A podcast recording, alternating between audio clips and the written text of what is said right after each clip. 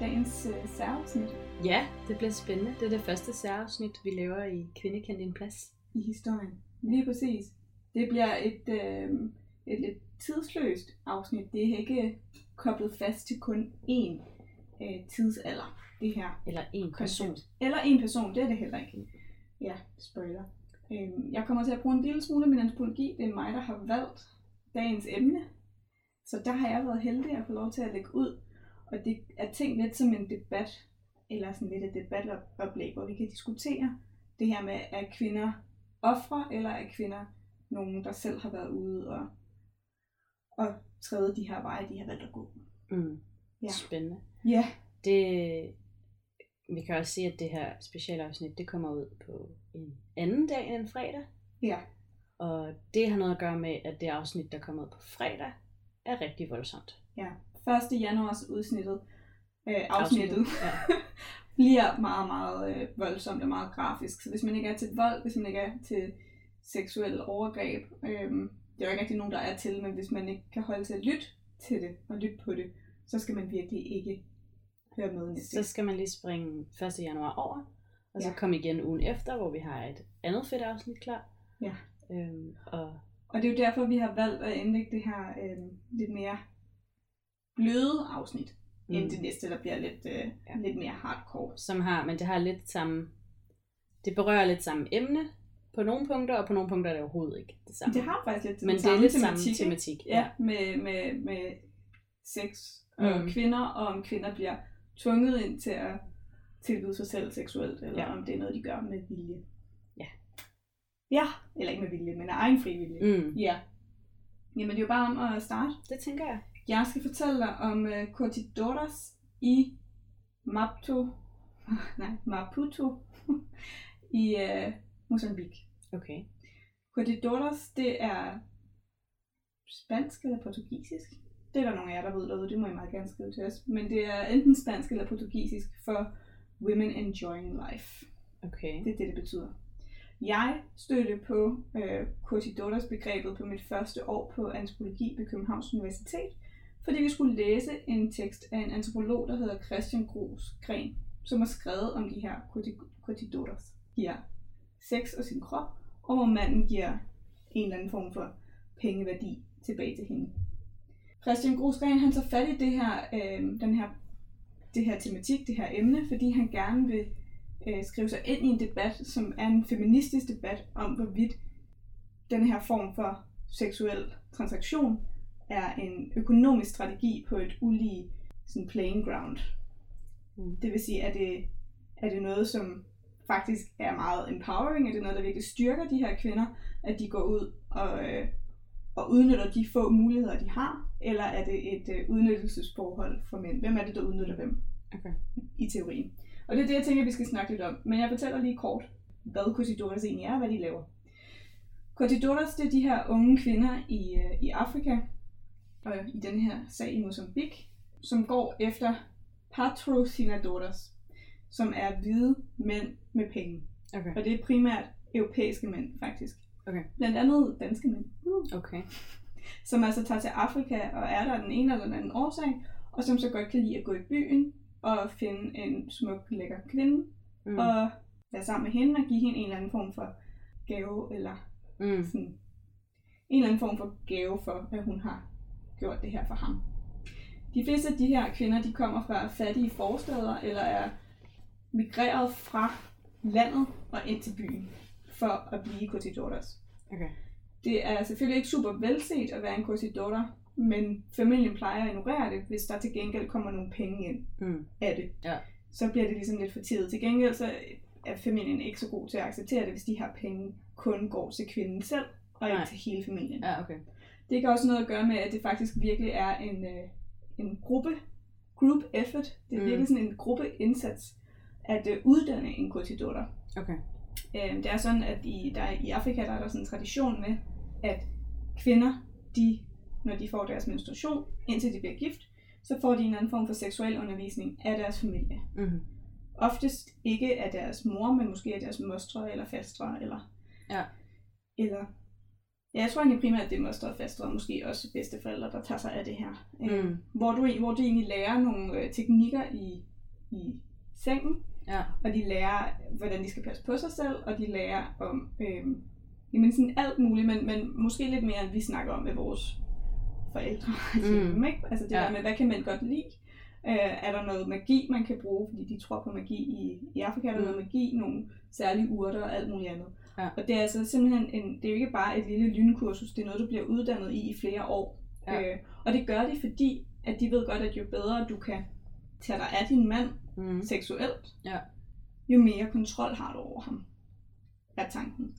Fordi i Afrika, der er der jo det her meget sådan, stadigvæk det lidt sådan hierarkiske husholdningsopbygning, så det er manden, der ligesom bestemmer på en eller anden måde, og så er kvinden underlagt manden. Mm. Og det vil sige, jo mere kvinden kan styre sin mand, eller manipulere med sin mand, jo bedre forhold får hun selv.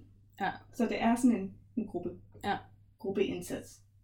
Det skal så også lige siges, at lige nu, øh, eller i hvert fald i 2013, hvor den her tekst med, fra Christian Grosgren udkom, der er der rigtig, rigtig hårde økonomiske forhold i Mozambique. Mm.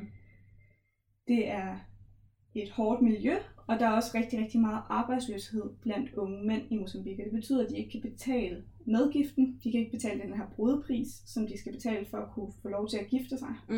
Øh, og de har faktisk ikke råd til at blive gift. og Det vil sige, at der er rigtig, rigtig mange ugifte kvinder lige nu i Afrika. Okay. På den måde, de ligesom kan sikre sig en eller anden form for indkomst og en eller anden form for sådan liv, det er ved at blive cotidoras, for Mm. eksempel. De får de her gaver af de her patrocinadoras, og de her dyre gaver, de kan, eller de kan også få sådan en øh, månedlig godtgørelse, det vil sige sådan en fast beløb om måneden, Mm. og det kan altså løbe mellem 200 dollars til 3.000 dollars om måneden. Ja. Det er ret mange penge Mm. for en afrikansk kvinde, Ja. skulle jeg lige hilse at sige.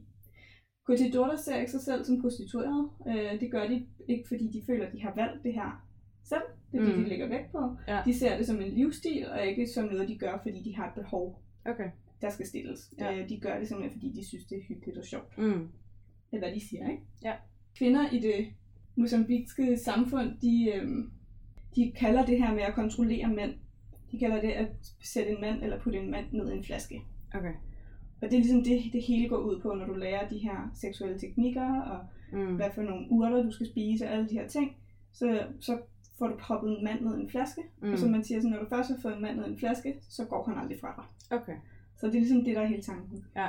Du slipper en mand ud af flasken igen, hvis du bliver forelsket i ham.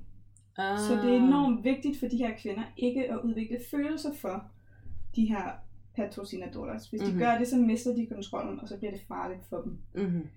Ja, det var egentlig det. Meget Mm. kort, og jeg synes, at der er en klar parallel til Sugar Daddies.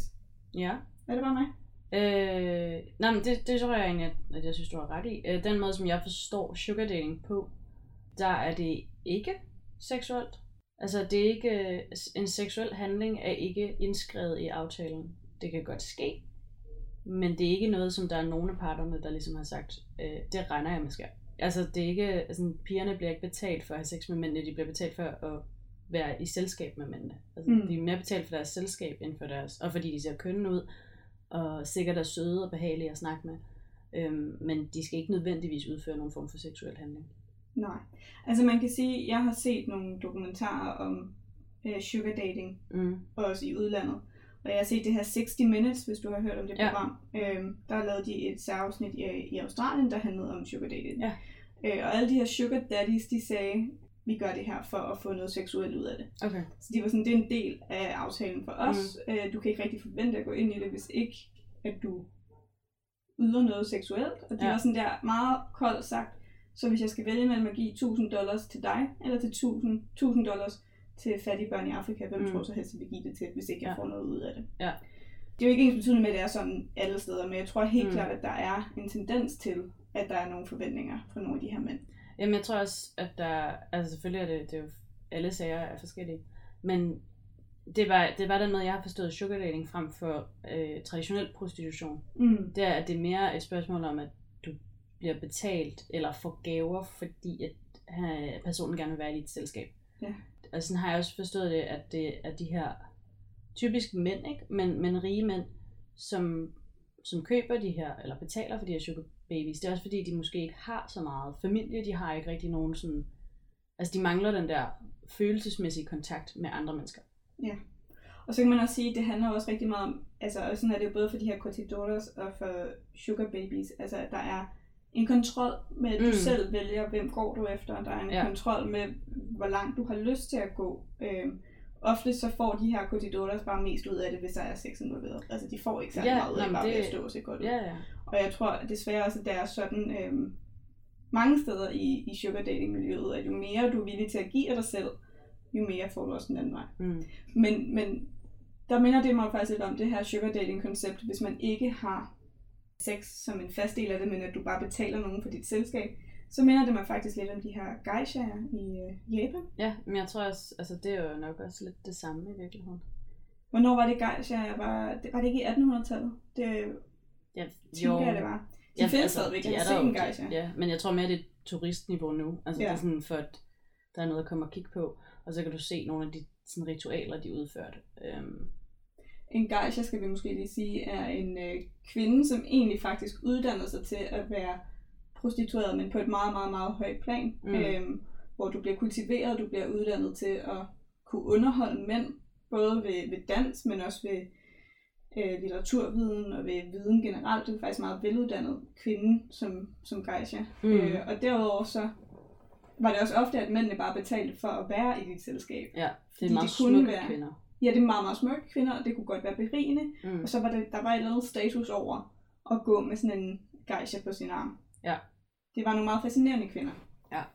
Øhm, og det leder mig måske både de her Cotiduras og Sugar Babies og geisha, det Mm. leder mig lidt hen på at tænke på øh, elskerinder ved de gamle hof. Ja.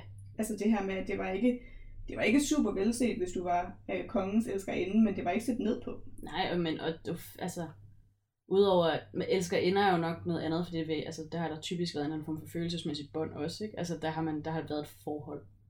Jeg tror, det kommer an på, hvad det er for nogle elskerinder, vi snakker om. Jeg ved sådan ved Tudor, Mm. Ej, jeg ved, i, i den type hof, der var dengang mm. ved, ved Tudor, og også det, der kom før med York og Lancaster og sådan, der var det, der var det bare en ting, at konger havde mange kvinder. Jo, jo, Nå, men det er jeg med på, men jeg mener bare, at jeg tror stadigvæk, jeg tror, at altså, jo, elsker ender minder nok mere om, altså, om sugar dating, fordi det er noget sådan, altså det er mere eller mindre et frivilligt valg fra begge sider, om de deltager i det her, Mm. og de, der, der er også en eller anden form for gode, der bliver transakeret. Altså sådan, de, de får ligesom, altså de mange af de der elsker ender blev, fik jo lov at flytte ind i hoffet, og blev, altså fik mad og tøj, og Og nogle gange fik deres, afhængig af hvor godt de gjorde det som Ja. elskerinder, så fik deres familie nogle gange også øh, ejendom og, og Præcis. penge ud af det. Så, så der var rigtig, rigtig meget vinde på at blive en Ja. til en, en højtstående adelsmand eller til en konge. Øhm, så på den måde er det jo lidt det samme som, som det her sugar dating og de her øh, mosambiske, mosambiske kvinder. Jeg ved ikke, hvordan man, hvad, hvad man er, når man. Afrikansk. Jeg ved det heller ikke. Øhm, Mozambique. Men, det, men så er det jo også, altså okay, hvor går grænsen så mellem prostitution og det? Fordi så der, okay, du kan jo også godt være, altså, du kan godt have, være prostitueret og stadigvæk vælge dine kunder. Altså du kan jo bare sige nej. Ja. Det er der jo nogen, der, altså det, det ved jeg godt, det er ikke alle steder, man kan det. Mm. Men der er jo nogen, hvor det er et frivilligt valg, at de træder ind i den branche, og de kan sige ja og nej til de kunder, de vil have. Og så, så begynder det jo at blive sådan lidt, at hvad er det så? Altså, ja. så er det der grænseland, ikke? Jo, jeg sad faktisk og så øh, nogle dokumentarer på YouTube om øh, prostituerede igennem historien. Og der var sådan en, øh, der var sådan en hel sektion om prostituerede i Victoria-tiden Mm. i, i England. Ja. Og hvor stort det egentlig var. Der var rigtig, rigtig mange prostituerede i, i England og i de store mm. byerne der under øh, Victorias regenttid. Mm. Men det, der var interessant ved det, det var, at den ligesom opdelte de her forskellige prostituerede, alt efter hvor gode forhold de havde det. Så der ja. var sådan, der var tre slags, og jeg kan ikke huske, jo, det må være dem, der står på gaden, tænker jeg. Mm. Der var den typer, der står på gaden, øh, eller som du kan gå ind og få på et bordel, hvor Mm. du ligesom bare siger, hende vil jeg have, og så Ja. er du sammen med hende. Så var der de her lidt mere high class, øh, som faktisk er til middelklassen, øh, prostituerede, som boede i deres egen lejlighed, og som underholdte mænd i deres egen lejlighed. Mm. Øh, og så havde flere kunder, men, men på et niveau, hvor de godt kunne finde ud af at finansiere deres eget selvstændige liv på den mm. måde. Og så var der de her yber luksus luder på en eller anden måde, som kun havde én mand, som så oftest var højt op i, øh, Mm. i, i hierarkiet. Ikke? Så hun kunne, hun kunne også med kun at have en mand, som var hendes faste elsker, Ja. og som hun så kunne finansiere sig igennem. Mm. Og det minder også Meget mig. om det. Ja. meget om både Cosidoras og om, øh, om sugar dating. Ja. Selvom både Cosidoras og sugar dating jo ikke nødvendigvis holder sig til én Nej, nej. mand. Ja. Men det er også, altså det er interessant nu, er, altså prostitution er jo det ældste erhverv, vi har. Ja. Øhm, det har altid eksisteret, så det er også naivt at tro, at det holder op med at eksistere. Der er også øh... mange prostituerede med i Bibelen, for eksempel. Helt vildt. Mm. Men det er også interessant, at sådan rent for kvinders egen skyld, har det jo ikke heller altid været en dårlig ting. Altså der er for eksempel det, i det vilde vest i USA, dengang man begyndte at, altså frontiers, altså da man begyndte at opdage og udforske Vesten, Mm. der var det, hvis du ikke ligesom var gift med en eller anden, der havde etableret sig, men altså så kunne det faktisk være, så kunne du få et federe liv ud af at være prostitueret i nogle af de her bordeller, fordi det tjente hende her bordelmutter penge på, så hun sørgede for, at du altid, altså hun gik, fik dig til lægen tit, så du hele tiden var rask, der blev hele tiden holdt øje med, hvordan du havde det. Øh, du havde bodyguards på, fordi der var ikke nogen, der skulle genere dig, når du var ude at gå i på gaden. Du fik sådan en løn til at gå ud og købe mega pænt tøj, fordi du skulle også godt nok ud til det arbejde, du laver. Mm. Og sådan, der var, altså sådan, de havde en eller anden form for, øh, hvad det hedder, an, altså sådan sikkerhed i at være ansat de her steder, fordi at, at de var den vare, som bordelmutter skulle sælge. Så de havde faktisk, altså alt andet taget betragtning, et ret godt liv, øhm, i forhold til så mange andre det vilde vest. Som, altså, det her er også et tidspunkt, hvor folk sulter, fordi de ikke kan få noget til at gro nogle steder, og Mm. altså sådan dør af små infektioner, og sådan, fordi de er langt væk fra, fra den civiliserede verden. Så det er jo også, at det er et barsk område. Men der, der var sådan nogle af de her prostituerede på bordellerne. De kunne også, altså sådan, de kunne også stige graderne, så kunne de ende med at blive model, modelmutter, når de ligesom var gam, for gamle til at Ja. være, til at være øh, prostitueret selv. Så der var det jo faktisk lidt en karrierevej, du kunne vælge, hvis du ikke rigtig havde, altså hvis ikke du havde mulighed for at, at blive gift, eller have en, have en gård og forsørge, på, forsørge dig selv på en anden måde. Men jeg synes, det er interessant. Altså også det her med prostitution generelt. Jeg, øh, igen lige det der, det er bare min referenceramme i dag, Mm. de der øh, dokumentarer. Ja. Film, jeg så på YouTube, det er det mest legit, man kan sige. Men altså, sådan er det. Der fandt jeg også ud af, at øh, prostitution kommer af et græsk ord for at sælge. Mm. Det vil sige at sælge, prostituere. Mm. Det er derfor, man i gamle sagde, at prostituere sig selv betyder at sælge sig selv. Ja. Og der synes jeg også, hvis det er det, det handler om, at der skal være en eller anden form for transaktion, altså så er Cotidoros vel egentlig teknisk set, selvom de ikke selv identificerer sig som prostitueret, mm. så er de det vel, fordi at de går ud og har sex med nogen og får noget af værdi, Mm. pengemæssig værdi tilbage. Ja. Men hvis man virkelig er nøgtern og kigger på ordet sælge, at sælge sig selv, Mm. så er alle, alle dem, der er også altså sådan konsulenter, og er, altså sådan folk, der, der, der har, som, hvor deres vare er dem selv, som Ja. så skal give nogen, noget værdi til andre, det er jo også prostitueret så. Altså sådan, du, det er jo Mm. også sådan lidt, Det er faktisk en god pointe. det, Det er jo rigtigt nok. Ja, altså du kan jo ikke... Jeg tror Ja, ikke, man kan bruge det på den, eller sådan, eller jo, man kan godt kigge på, hvor det kommer fra, og det er jo fordi, det er et af de ældste erhverv. Men øh, Jeg har engang øh, boet og arbejdet i et, øh, på et ungdomshostel i Australien. mm, Og det betyder, at jeg mødte rigtig mange fra forskellige lande jo. Øh, og der mødte jeg faktisk rigtig mange. Der var ikke så mange med den her holdning i, i Skandinavien, men der var rigtig mange med den her holdning i næsten alle andre lande. Og det var, jamen, når du er kvinde, og du skal date, så skal manden bare betale for første date. mm, Og det var bare sådan, uanset jeg snakkede med, med kvinder, der var i starten af 30'erne, havde et, var godt uddannet, havde gode penge, havde et godt job. Hun var stadigvæk sådan der, hvis, øh, eller de var stadigvæk sådan der, hvis vi ikke får første dag, hvis de ikke i det mindste tilbyder at Mm. betale, Ja. så bliver der ikke en date nummer to. Nej. Og der har jeg da sådan, hvad er forskellen så på det og sugar dating? Altså sådan, men det der er også, men der er også noget i det der med, at når du, når nogen, altså når det er sådan en dating situation, der er også noget i forhold til, øhm, om de er altså sådan økonomisk selvstændige nok til, at de har mulighed for at sige, hey, jeg tager den her. Mm. Øh, der er også noget i forhold til, om de øh, forventer, altså sådan, der er også der forventning om sådan, okay, du skal betale, jeg skal betale. Altså sådan, der, er, Ja. der er en hel masse andre ting, der spiller ind her. Og også noget omkring med, hvad sådan, hvad kalder man det?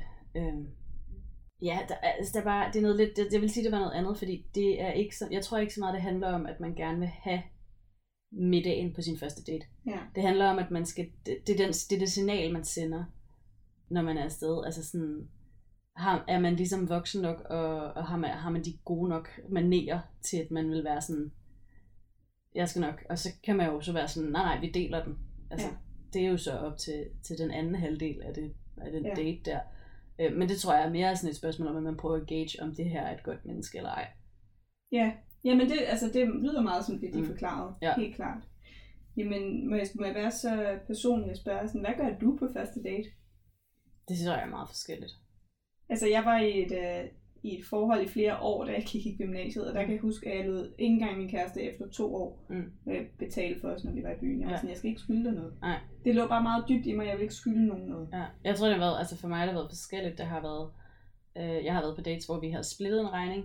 Øh, down the middle, skulle jeg til at sige, på den date. Jeg har også været på dates, hvor at, at, at den anden altså, det, min date har givet nogle gange, og så har jeg givet nogle gange. Altså Ja. hvis vi har haft flere. Øhm, eller hvis det har været dates, hvor man har været på en bar, og man har købt øl, så man skiftet til at give runden. Altså Ja. sådan, jeg tror, det er meget forskelligt. Øh, men jeg har også mødt nogen, der bare rigtig gerne vil give først. Altså, der, jeg har også mødt nogen, der bare sådan, "Nå, men jeg vil gerne betale for dig. Altså, det er en del af den måde, jeg viser dig, at jeg godt kan lide dig. Ja. Det er, at jeg gerne vil have lov at give det her til dig. Ja. Øh, Sådan noget har jeg virkelig svært med. Som person, ikke som sådan princip, men ja. Sådan, jeg har virkelig, jeg har også været på de der dates, hvor de sådan, mm. Jeg vil rigtig, rigtig gerne give, hvor jeg sådan, jeg vil rigtig, rigtig gerne have ud at være. Mm, Øh, og så bliver det sådan lidt en magtkamp, og så nogle Ja. gange så har de bare givet uden at spørge mig om lov, og så er jeg overført på MobilePay, og så har det været sådan lidt en åben krig om, ja, øhm, at jeg i det mindste skulle have lov til at betale for mig selv, fordi jeg følte, Ja. at jeg var, øh, at jeg på en eller anden måde så sådan skyldte dem mm, en date nummer to, og Mm. det ville jeg gerne have det frie valg til. ja, men, øh, men det leder os jo lidt hen på, på det, jeg egentlig havde tænkt, vi skulle øh, diskutere. Og det er det her med, jamen, er det udnyttelse? Er det, fordi kvinder har været i en svag position, og har det været den her svage position, der har tvunget dem til at tage den her type valg, hvor de på en eller anden måde skal sælge deres krop og sig selv? Eller har det været det, man kalder i antropologien, været en, en beslutning ud fra noget agens, altså ud fra en egen ønske, en egen agenda, hvor man udnytter de forhold, mm. der har været omkring en, ja. Til ens bedste mulige situation. Jeg tror, jeg tror, det er begge dele, men jeg tror måske historisk set, at der i hvert fald været perioder, hvor det har været mere en, en nød end et valg. Ja. At det har været, der har været meget få muligheder, og specielt hvis du endte med at blive øh, smidt ud af din familie, eller hvis du fik et barn uden for ægteskab, eller altså sådan, hvis du ligesom på en eller anden måde bragt bandager over din familie, og så ligesom røg ud, så var der bare ikke ret mange andre muligheder, end at begynde at sælge din krop. Nej. Så på den måde, så er der helt sikkert nogen, som ikke rigtig har følt, de har haft et andet valg. Men jeg tror så også, i dag er det jo, altså i dag i hvert fald i nogle steder i verden, der er der også nogen, der vælger det frivilligt, fordi de tænker, at det, det vil jeg gerne, altså det er den måde, jeg gerne vil tjene mine penge på. Men i antropologien, der snakker man for eksempel om det her det frie valg. Altså, hvor meget er du egentlig fri til at vælge? Er det et system, Mm. der er omkring dig, der, der styrer dig? Ja. Eller er det din egen indre øh, sådan ånd, Mm. på en eller anden måde, der styrer Ja. dig? Det snakker man rigtig meget om i antropologien. Og hvor Christian jo så her siger, for de her kotidoras, der er det altså det, det, der kommer indefra, det er deres agents, det er dem, der går ud og får en strategi i denne her, for at gøre øh, nogle ulige magtforhold mm. lidt mere lige. Ja. Jeg er ikke helt sikker på, at jeg køber den. Nej, jeg synes også, det lyder lidt som om, at det er nogle mennesker, som udnytter systemet, som det er, til deres fordel. Altså sådan, hvor de prøver at sige, at det her system, det er sat op imod mig, Mm. og nu, nu bruger jeg det til at, at få noget ud af det i stedet for, fordi at ellers, altså sådan, der, jeg, har ikke, jeg har ikke andre muligheder, eller jeg vil i hvert fald gerne arbejde imod et system, som er sat op til at, at, at modarbejde mig. Ja, Ja. og det er jo det, han argumenterer for. Jeg har det til gengæld sådan lidt, jamen, har de her kvinder måske ikke langt hen på vejen været tvunget ud i det. De har ikke nogen mænd, der kan forsørge dem. Jo, De er fattige, de, øh, de har ikke rigtig særlig gode øh, livsvilkår på mange punkter. Mm. Er det så, sådan- nu siger de selv, at det er et frit valg, og han argumenterer for, at det er et frit valg, men kan man, skal man altid stole på, hvad folk selv vurderer deres egen situation? Skal vi give Nej, folk den, den Men jeg tror, kan det? Men jeg tror også, jeg, altså, jeg synes også, det er det der, hvor specielt de der Cotidoras, der er det jo et spørgsmål om, at den situation, de er i, der er ikke ret meget at gøre. Nej. Men at de så ligesom har valgt at gøre det på en måde, hvor de får noget ud af det, frem for, altså, quote on quote, at blive almindelig prostitueret. Ja. Så har de jo ligesom rigget systemet på en måde, hvor de stadigvæk er, altså hvor de har noget magt over det, Mm. øh, og noget kontrol over det. Og så kan det godt være, at det ikke er, den, altså, det ikke er drømmejobbet, men det er måske federe end, end alternativet på en eller anden måde. Altså, så de har, de har måske ikke helt selv 100% frit valgt det, men de har valgt det selv inden for de muligheder, de er blevet givet. Ja, så synes du, at det her det vidner til female power, altså til kvinde power? Både og. Altså, jeg synes, jeg synes egentlig, Cotidoras, like, altså den måde, de, de, den tilgang, de har til det, synes ja. jeg snakker om, at der er en eller anden form for empowerment. Men det tror jeg mere, fordi man prøver at tage noget kontrol tilbage, som man har mistet. Ja. Men der er jo også, altså så er der alle sagerne om altså, øh, sex trafficking. Så der er jo også en masse mennesker, der bliver tvunget ind i det her stadigvæk.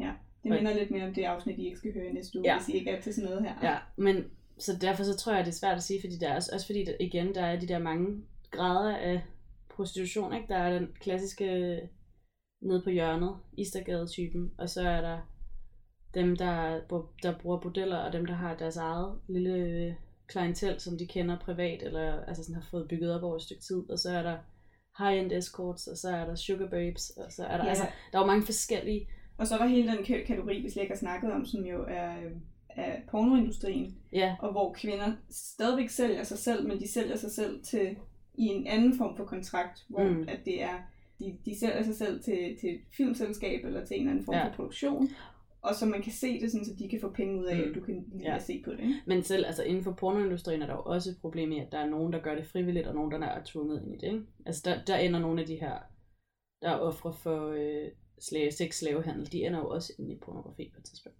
Gør de det? Det kan godt lade altså det kan godt være, og det er ikke alle de her, ikke nødvendigvis alle de her piger, der er derinde, som bør være der, og som har valgt det selv. Altså det, er godt, det kan sagtens være sådan nogle situationer, hvor du er blevet presset ud i det. Ja, der bliver, der bliver i hvert fald snakket meget om det her med, at når du først bliver pornomodel som kvinde, mm. at så er det svært at komme ud af igen. For Mm. det første, det er svært at etablere en karriere Ja. efterfølgende. Mm. Øh, og det kan også være svært at sige fra, fordi der er nogle ret hardcore krav til, hvad du skal tilbyde din egen krop Ja. til, før du kan få en eller anden form for succes. Det er ikke bare nok at have vanilje øh, Ja. sex altid. Det Men- Men... bliver nogle gange ret hardcore. Ja, men det er også et spørgsmål om, hvor man finder sig. Altså du kan også finde etisk korrekt porno. Kan man det? Det kan du sagtens. Øh, der er flere forskellige pornosider, som er produceret etisk korrekt. Man skal bare lade være med at gå på Pornhub. Det er et rigtig skidt sted. Det er mange af de store øh, klassiske... Ja, men der er også, altså det, det er også det er spændende. Dis, øh, pornoindustrien synes jeg er en vildt spændende diskussion også. Fordi tilbage i 60'erne og 70'erne, da det starter op, så er det faktisk en ok god business. Altså Ja. sådan, der, der, er der er forholdene okay, folk bliver tjekket, de, altså sådan, man holder øje med, at man ikke er syg, man, man får de penge, man fortjener for det job, man gør. Og så øh, sker der på et tidspunkt, da Pornhub øh, opstår, så går det galt. Ja, når Øhm, internettet virkelig tager Når fat, internettet faktisk. tager fat. Men når den her gut, som jeg ikke kan huske, hvad hedder, og han er... Altså, jeg synes, han er lidt the scum of the earth. Øh, men han starter, han starter det her Pornhub, og jeg synes, man skal gå ind og høre podcasten, der hedder The Butterfly Effect. Den snakker nemlig præcis om det her med, hvad sker der, når du gør noget helt gratis, og hvordan den effekt påvirker alle Mm. dem, der er involveret i at lave det, og at de mennesker, som præsterer på, på filmen, er dem, der får allermindst ud af det, og det er dem, der bliver behandlet aller værst.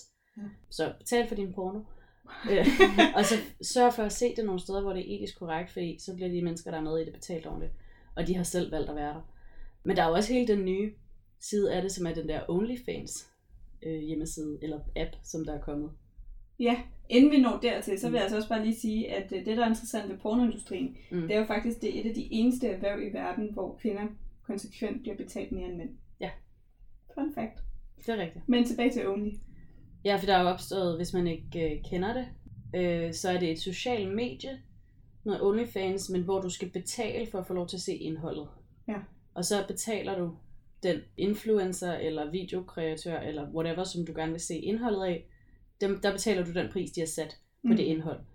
Og jeg tror ikke nødvendigvis, at den er sat op specifikt for, at man kan sælge billeder af sig selv og videoer og porno, men det er det, den bliver, altså der bliver den meget brugt til. Ja, Øh, men den er vist mere sat op, sådan, så de her influencers, vi følger på andre platforme, de kunne få en, en indtjening, hvor de selv ligesom sat en pris for det, de lavede, og så kunne man få sådan noget eksklusivt øh, tænker du på Fie Laursen? i forhold til, at hun også tager billeder af sig selv nøgen og så lidt dem. Jamen, fordi hun, hun er en af de der Only Ja, nej, jeg tænker, om, altså der er mange forskellige. Jeg, Der er tager mange, der gør det. Ja. Jeg ved, der er mange, mange af pornostjernerne og de prostituerede i USA, der bruger det som en indtægtskilde, specielt her i corona, hvor de ikke kan have fysiske kunder. Mm. Så, øh, så bruger de det som indtægtskilde. Eller indtægtskilde. Men jeg synes, det er en interessant snak, det her med, jamen, det har kvinder altid gjort. Kvinder har altid øh, på en eller anden måde tilbudt sig selv og deres kroppe for at få enten noget politisk magt, eller en anden form for Mm. magt, eller, eller nogle penge til at overleve for. Ja. Og at det egentlig, altså jeg har altid haft sådan et blik af, jamen det er fuldstændig forfærdeligt, at kvinder har været nødt til det, og jeg har nok haft sådan lidt et uh, upper class, lidt, lidt nederen uh, syn på sådan noget, faktisk indtil for, for nylig, hvor der Mm. begynder at åbne sig den anden del af, af diskussionen for mig, der hedder, jamen det er faktisk også virkelig, virkelig kraftfuldt, at kvinder Mm. mm. har formået at bruge deres uh, meget, meget begrænsede midler til både at overleve og til at sikre sig selv en god plads Ja. i samfundet. Ja, altså jeg synes, øh, jeg synes også, det, det, jeg tror det er fint, at man begynder at tage samtalerne op nu her i sådan vores tid, om hvorvidt, at det altid er en, en offersituation, når folk kommer ud i det her. Og at nogle gange er det et frivilligt valg, folk har taget. At det er en branche, de gerne vil ind i, fordi de synes, det er spændende, eller det øh, opfylder nogle behov, de har. Så jeg synes, det er fint, at samtalen bliver mere nuanceret. Ja. Og også, at vi holder op med at omtale kvinder i prostitution meget nedladende. Altså hvis du går tilbage og kigger på, i 90'erne var der mange mor på prostituerede i København. Der var en periode, hvor der var, altså hvor de døde som fluer. Ja. Og det er helt forfærdeligt. Altså det er nogle helt forfærdelige sager, og jeg synes, man skal tjekke dem ud, læse om dem. Men der kan man bare se nogle af de artikler, der bliver skrevet i aviserne og i BT og Billedbladet og alle sådan ting. De bruger bare et rigtig grimt sprog om de her kvinder. Ja. Og det kan man se, det gør man, altså hvis du, hvis du havde samme sag i dag, så ville det være et helt andet ordvalg. Så på den måde er vi bare nået langt allerede. Og man kan også sige, altså det her igen, det er noget, der går igen i historien. Der er rigtig mange sådan seriemordere eller meget, meget brutale mennesker. Altså igen, det bliver også meget brutalt og seksuelt næste afsnit, så, så det skal vi ikke få meget ind i. Men, men der er jo også nogen som uh, Jack the Ripper, eller Mm. mm. der konsekvent er gået efter uh, prostituerede, fordi de faktisk var de mest udsatte i samfundet. Ja. Fordi det er dem, der måske ikke netop vil blive efterforsket så meget i, Ja. hvis de døde, og, og måske vil folk ikke lægge mærke til det, og alle Ja. de her ting. Der er, så også, altså der er også mange af de her kvinder, i hvert fald på de her tidspunkter i, øh, i historien, hvor de ikke rigtig har nogen familie eller sikkerhedsnet, der vil holde øje med dem, hvis de forsvandt. Ja. Så der er også rigtig mange af sådan nogle historier, hvor det tager lang tid at finde ud af, hvem de er, fordi der ikke er nogen, der melder dem savnet, eller, eller kommer og kan sige, det her det er mit familiemedlem. Ja. Og det, de sager er selvfølgelig helt forfærdelige, og dem skal man altså dem, dem skal man jo gøre noget, du skal jo gøre noget ved det. Men jeg tror altså, at jeg tror for eksempel ikke, det hjælper at forbyde prostitution. Det tror jeg bare gør det endnu værre. Ja, altså det er vel forbudt at være prostitueret i Danmark i dag, er det ikke det? Nej, det er forbudt at være alfons. Så du må ikke... øh, Okay, men du må bord- godt sælge må dig selv. Sådan som jeg forstår det, så må du godt sælge dig selv, men du må ikke... Altså bordelkørsel er... øh, Ja, du må ikke sælge andre. Ja, nej, ja, sådan lidt det. Så du kan ikke, øh, altså organiseringen af det er ikke lovlig. Sådan forstår jeg i hvert fald reglerne, men det kan selvfølgelig godt være, at de er lavet om, siden jeg sidst har kigget på det. Hmm. Men det er jo, altså, og det er en af de ting, der er specielt ved Danmark, det er, at, at prostitution i sig selv ikke er ulovligt. Kan du huske dengang, vi var i Amsterdam? Mm, Kan du huske, da vi gik på Red Light Ja. Dis- District, Ja. hvor der jo står kvinder i udstillingsvinduer. ja, Og jeg kan huske det der med at se mænd, der har den der samtale med kvinden meget Mm. kort, Ja. inden de så går ind i et eller andet Ja. lidt meget næren lyserødt. aftaler, hvad skal det koste, hvad skal der ske? Ja, lige Ja. præcis, og så går de ind og ordner det og sådan noget. Ja. Det, det kan man bare tydeligt se. Mm, Det står frit fremme, og det Ja. ser ikke ud til, at de har verdens fedeste liv, de her Nej. kvinder. Altså, det var ikke det indtryk, jeg havde. Var sådan, wow, det vil jeg også være, når Ja. jeg bliver stor. Men jeg tror også, jeg tror også på det tidspunkt, hvor nu det, det er en del år siden, at Ida og jeg var i Amsterdam og så det her. Og jeg tror også, at altså sådan, jeg tror, det er svært at vurdere, når du ser dem på job, fordi jeg tror, at vi har fået en, vi er blevet, vi er blevet fortalt en historie om prostituerede, som er, at de er synd for dem. Ja. Og det er lidt af offer, og at de ser lidt trætte og slidte og, og syge ud, når de står der. Men hvorfor Men- tror du, vi er det? Hvorfor er Det, den tror, det er fordi, der er sådan en stigma opstået? omkring det. Men hvor er den stigma kommet fra? Den er jo blandt andet kommet på det tidspunkt, man forbyder prostitution. Altså kirken har været en stor del af det. Kirken er en god pointe. Ja. Og Ja. så, øh, og så altså, det tabu, der følger med rundt omkring i verden. Ja, tabu omkring sex også. ja. og så generelt. kan man sige, at Danmark gjorde et stort skridt i den rigtige retning, da vi frigav porno i 60'erne. Ja. Øhm, eller slutningen af 60'erne, det var i 69. Men, øhm, Men der er også det her men vi har også ligesom trådt lidt tilbage igen, for nu er vi pludselig blevet helt vildt øh, nøgenforskræ- nøgenforskrækket i Danmark. Altså sådan, der har virkelig været meget sådan, krænk, altså meget det der sådan, jeg kan ikke se på dig, for du krænker mig. Altså der har været virkelig mange af sådan nogle sager øh, inden for de sidste 10 år også, hvor det er ligesom om, at vi er gået tilbage fra den der frigørelse, der kom i 60'erne. Og det er jo meget fordi, at alle andre lande, også, altså for eksempel amerikansk kultur spiller ind, og de kan slet ikke have nøgenhed. Nej, det er rigtigt. Men jeg synes også, der er et eller andet interessant i det her med, at, øh, at kvinder faktisk også hiver kvinder enormt meget ned. Altså Helt det her med, hvis du har, altså ikke jeg siger, at, øh, at jeg er vild med, at folk går ud og tager elskerinder, hvis de er i et forhold med, med andre. Altså hvis du har en kone, og du så går ud og tager en elskerinde, det er jo, det er jo ikke det, vi snakker om, men, men generelt er det bare blevet set rigtig meget ned på af kvinder. Øhm, Mm. mm. At der har været elskerinder, ja. at der har været øh, prostituerede, der har været andre Mm. steder, hvor mænd kunne gå hen, eller at der har været kvinder, der har brugt de her ressourcer, når de har, ikke har Ja. følt, de har kunnet, eller ikke har ville gøre det. Mm. Jeg tror faktisk, kvinder er nogle af dem, der har øh, igen den der YouTube-session, jeg lige så havde for mig ja. selv for nylig. Der dykkede jeg rigtig meget ned i græsk mytologi. Mm. Og der er rigtig, rigtig mange myter faktisk om Zeus, der går ud og tager alle mulige elskerinder. Og hver, altså det, det er meget det samme tema, hver gang han går ud og tager en Mm. rigtig smuk elskerinde. Så kommer Hera, hans kone, og smadrer livet for den der elskerinde. Ja. Af jalousi simpelthen. Mm. Så kvinder, altså kirken er et rigtig godt bud, meget bedre Mm. bud end andre kvinder, men de andre kvinder har faktisk også virkelig ødelagt. Ja, ja helt Meget, sikkert. eller Men, men spørgsmålet er så også, om, om de har ødelagt meget. Fordi, sam, altså fordi det samfund, de er vokset op i, har fortalt dem, at det er det, de skal. Og fordi jeg tror ikke heller ikke, man skal underkende, at når en øh, mand for eksempel forelsker sig i en elskerinde, Mm. øh, jamen så får den en elskerinde jo en indflydelse, som konen ellers havde haft Ja. før. Så Ja. du tager også noget fra nogen Og så er der også, måde. altså, Altså, så er det har du i der, hvert fald gjort historisk set. Ja, og så er der hele det der med, at man bryder tillid, og altså sådan, der er jo en masse, der er jo også en masse følelsesmæssige ting i det der med at blive såret på den måde, som det kan være, hvis der er nogen, der tager, altså har Ja. affære. Der kan være brud på din tillid, der kan være, altså sådan, der kan være en masse skam og sorg og sådan noget forbundet med det i din egen oplevelse, altså inde i din egen krop og i din Mm. egen oplevelse, som egentlig ikke har noget at gøre med det andet menneske og med den anden kvinde, men som, som også bare fordi, at du har et følelsesbånd til den her mand, som nu har brudt en aftale i høbet. Men det er også interessant, fordi hvis man tager fat i sådan nogle øh, renaissancekvinder eller middelalderkvinder med de her hof, der var det bare kutume, at manden, det var næsten underligt, hvis man ikke gik ud og havde elskerinder. Mm. Ja. Og der gjorde dronningerne, det, det, det, det kunne de godt leve med. Det de ikke kunne leve med, det var, hvis elskerinderne begyndte at få en eller anden form for magt over kongen. Mm. For eksempel når Anne Boleyn begyndte at... Ja. Altså, så var hun lige pludselig ikke super populær. Men Ja. ja. også bare, hvis de begyndte at mærke, okay, den her konge, det er ikke længere et seksuelt, fysisk behov. Øh, han, han tager faktisk hendes råd med ind, eller hendes idé om politik, eller hendes idé om et eller andet, Ja. med ind, der hvor det ellers var min Mm. altså, bane, ikke? Min, Ja. ja. min boldbane. Helt sikkert.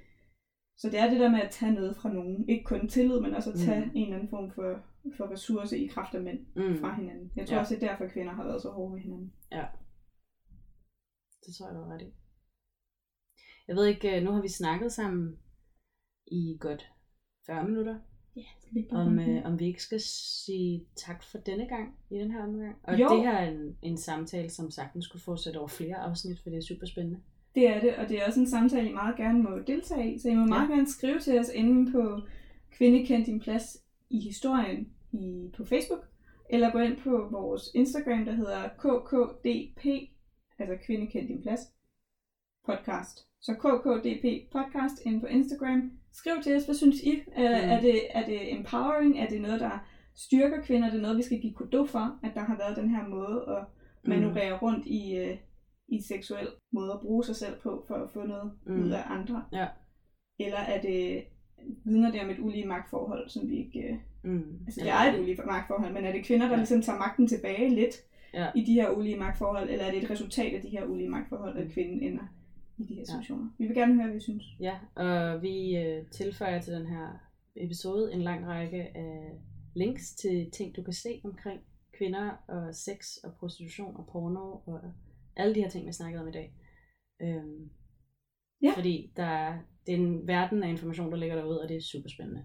Det er det i hvert fald. Og så vil vi bare lige øh, minde jer om, at den næste afsnit kommer den 1. januar, og er altså, det handler også om, om, om sex, men det er grov, grov udnyttelse. Øh, og hvis ikke man er til at høre nogle meget voldsomme og meget grafiske historier, Ja. ja. så skal man ikke høre. Nej, det er virkelig voldsomt. Det er et meget, meget voldsomt afsnit. Så det skal man ikke høre, men så har I jo hørt det her. I har fået Mm. lidt ekstra Ja. hen over julen. Det er det. Vi håber, I alle sammen har haft en god jul, og I får et godt nytår Og så kvinde, kend din plads. i historien. Vi ses i det nye år. Tak for den her. Tak for.